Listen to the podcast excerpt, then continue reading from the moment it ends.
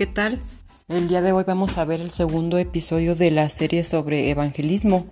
Este episodio se llama Estrategias de Evangelismo.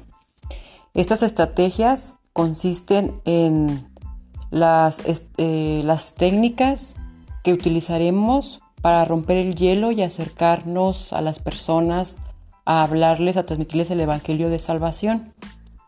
Esas estrategias no son nada, nada más y nada menos que hablar el lenguaje de las personas. Y no me refiero específicamente a un idioma, sino hablar de acuerdo a las circunstancias, al contexto, a la cultura que envuelve a las personas para que el mensaje de la salvación llegue a sus vidas.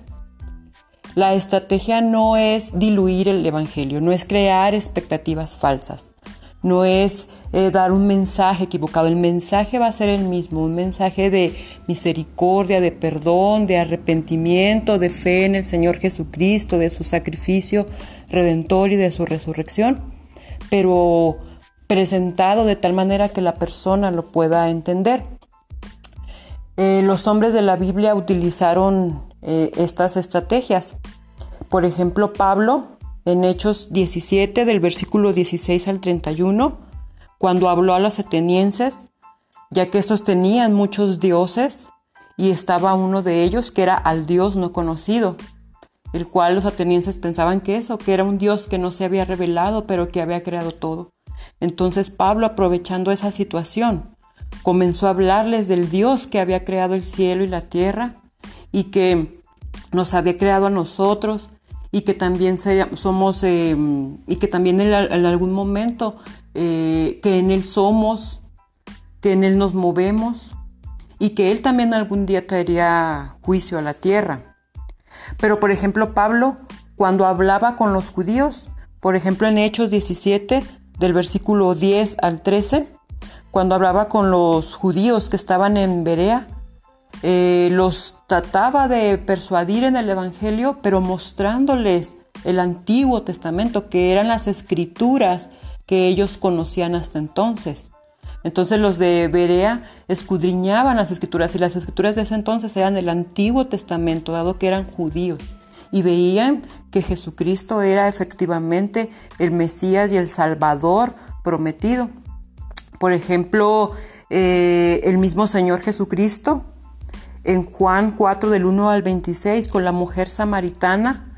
Él se acercó con ella a pesar de que era samaritana, a pesar de que era mal visto que hablaran con una mujer y más una mujer samaritana y más una mujer con todo el trasfondo que ella tenía.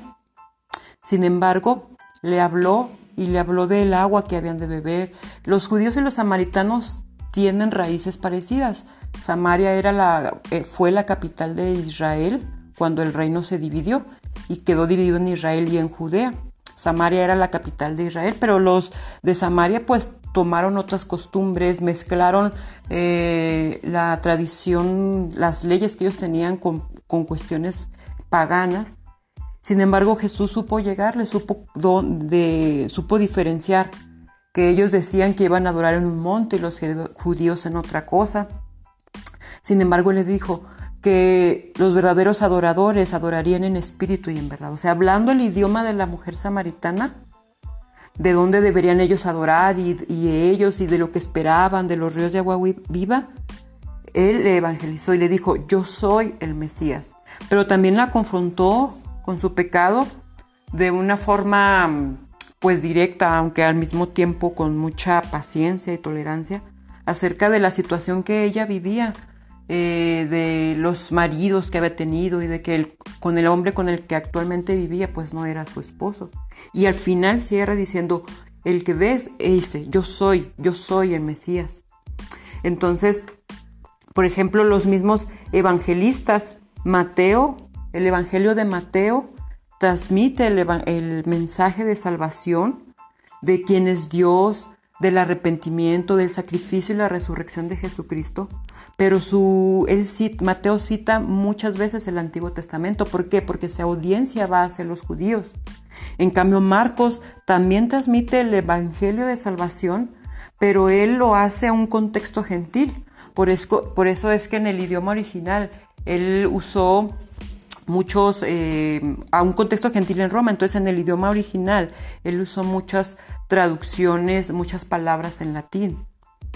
Eh, y por ejemplo omite muchas cuestiones eh, que solamente, digamos, le interesarían a los judíos, como lo son las genealogías de, de Jesucristo. Por ejemplo, Lucas específicamente también transmitió el Evangelio, pero Lucas lo dedicó específicamente a una persona, a Teófilo. Por eso trató de ser muy preciso y muy detallado en los hechos que les estaba relatando. Juan em, también transmite el Evangelio de, de salvación, pero a diferencia de los otros tres Evangelios sinópticos, ya no trata de repetir lo mismo, sino de ser un suplemento y de ser un Evangelio espiritual y de ser un Evangelio apologético, dado que en ese tiempo pues estaban surgiendo muchas ideas contrarias a lo que realmente, a la, a la verdadera identidad de Jesús.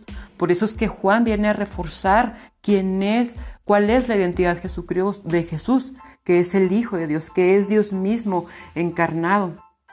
Entonces, cada uno de los evangelistas, de acuerdo a su audiencia, transmitió el mensaje del Evangelio, pero usando un lenguaje, una estrategia diferente, de acuerdo a las necesidades y al contexto que cada mm, audiencia estaba pasando. Eh, en Primera de Corintios 9, del 17 al 23, el mismo apóstol Pablo dice, yo me he hecho judío, eh, yo me he hecho como los judíos para transmitirles el Evangelio, me he hecho como los eh, como los que están sin ley para transmitirles el Evangelio. Yo me he hecho como los débiles para transmitirles el Evangelio.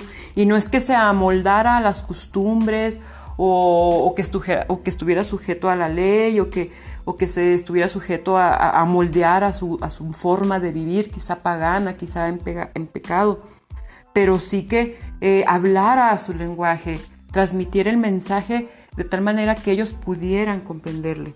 Y esto lo que nos da a entender es que nosotros no podemos hablarle a un joven de la actualidad que está envuelto en redes sociales, que está envuelto en una mar de información.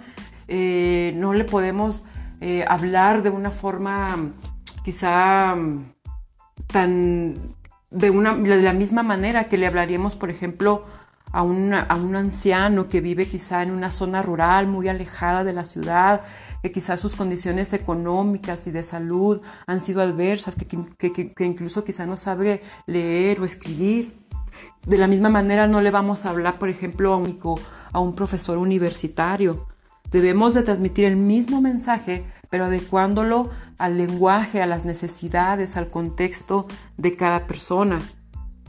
Entonces, en conclusión, no hay una estrategia perfecta, única, una receta para transmitir el Evangelio.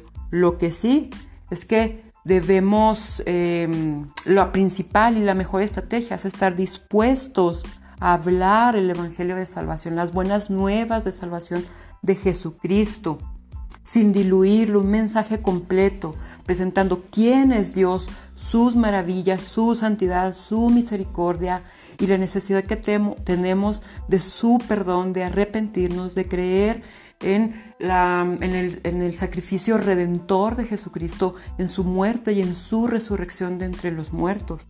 Eso lo debemos de tener, de estar dispuestos a hablar, a no tener miedo ni vergüenza de callar y, de, de y por el contrario sí de hablar y de ser diligentes. Esa es la principal y la mejor estrategia, confiando que nosotros al hablar Dios pondrá las palabras en nuestra boca y la obra, el Espíritu Santo hará su obra, porque la palabra nunca viene vacía, nunca regresa vacía. Entonces la principal estrategia es estar dispuestos a hablar, confiando que el Espíritu Santo hará la obra de dar convicción de pecado, de justicia y de juicio y convencer de toda verdad. Entonces, esa es eh, con eso concluimos este segundo episodio. Espero que les haya sido de bendición.